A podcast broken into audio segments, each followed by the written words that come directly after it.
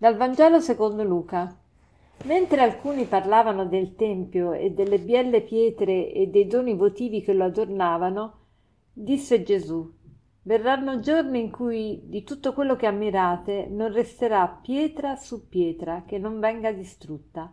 Gli domandarono, Maestro, quando accadrà questo? E quale sarà il segno che ciò sta per compiersi? Rispose, Guardate di non lasciarvi ingannare. Molti verranno sotto il mio nome dicendo Sono io, il tempo è prossimo, non seguiteli. Quando sentirete parlare di guerre, di, ver- di rivoluzioni, non vi terrorizzate. Devono, infatti accadere prima queste cose, ma non sarà subito la fine. Poi disse loro Si solleverà popolo contro popolo e regno contro regno vi saranno di luogo in luogo terremoti, carestie, pestilenze, vi saranno anche fatti terrificanti e segni grandi dal cielo. Mamma mia, che linguaggio catastrofico! Perché oggi Gesù si esprime in questi termini? Sembra veramente la fine del mondo. Ecco, Gesù non è venuto a dirci la fine del mondo, no, anzi, è venuto a dirci il fine del mondo. È ben diverso parlare della fine e del fine. Gesù non ci dice che il mondo finisce, ma ci dice che il mondo ha un fine e il fine del mondo è raggiungere proprio questa felicità, questa unione con Dio.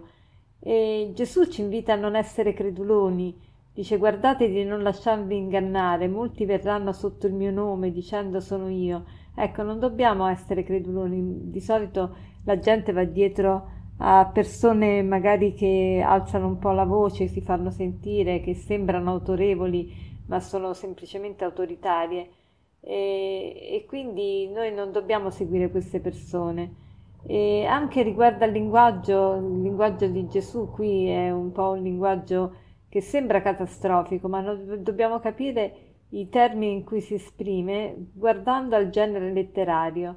Cioè, per eh, avere una chiarezza circa il significato di queste parole di Gesù, dobbiamo riferirci al genere letterario che usa qui San Luca in questo Vangelo, che è un genere letterario de- apocalittico. Quando noi sentiamo parlare di Apocalisse pensiamo a una catastrofe, perché ormai questo è il significato che diamo nella lingua corrente, ma Apocalisse viene da apocalipto, che vuol dire apo da calipto nascondo, nascondo da, cioè tolgo ciò che copre, tolgo ciò che nasconde, quindi rivelo. Apocalisse vuol dire rivelazione. E quindi qui Gesù ci sta rivelando cose importanti, ci sta rivelando che appunto dobbiamo prepararci per questo incontro con Dio. E quindi il senso di questa meditazione oggi vuole essere quello di non eh, di, di usare bene il tempo, di non sprecare il tempo. Ecco il senso di, di, della meditazione di oggi. La riflessione di oggi vuole vertere proprio su questo, come io impiego il mio tempo, perché Gesù qui ci sta dicendo di essere pronti, prepararci, non andare dietro a quelli che, che chiacchierano, ma essere pronti per l'incontro con Lui. E quindi domandiamoci come impiego il mio tempo. Lo, lo, Apprezzo, innanzitutto capisco che è un dono preziosissimo e che lo devo impiegare bene. E dedico tempo alle relazioni, soprattutto alla relazione con Dio, alla relazione con i miei familiari, alla relazione con le persone che mi sono affidate per il mio compito, per la mia missione, per la mia professione, per il mio lavoro.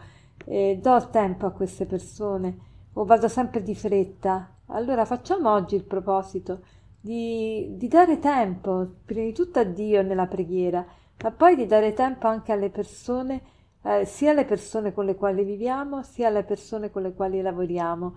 Eh, siamo sempre troppo di fretta e quanti genitori accontentano i loro figli in tutto e per tutto secondo i loro capricci perché si sentono in colpa in quanto non spendono mai tempo con i loro figli ma hanno tante cose da fare sì guadagnano anche il pane quotidiano e tanto anche per, per, per portare i soldi a casa, sicuramente per fare cose buone per i figli, per dargli loro un'istruzione nelle scuole più prestigiose, magari per iscriverlo a nuoto, a tennis o a qualche altra eh, pratica e abilità. Sicuramente faranno il bene dei figli, ma non trovano mai il tempo di giocare con i propri figli, di prendere parte alla loro vita, alle loro cose, alle loro attività. Allora ecco, un genitore potrebbe fare proprio il proposito di spendere più tempo col proprio coniuge e con i propri figli e tutti noi possiamo fare il proposito di spendere più tempo soprattutto con quelle persone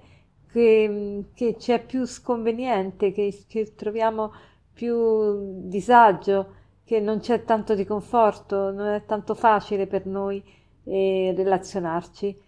E facciamo questo proposito. E per concludere ho mm, due notizie da darti, una bella e una brutta. Ti dico prima quella brutta. Quella brutta è che il tempo vola e quella bella è che tu sei il pilota. Ho due notizie da darti, una brutta e una bella. La brutta notizia è che il tempo vola, la bella notizia è che tu sei il pilota. Buona giornata.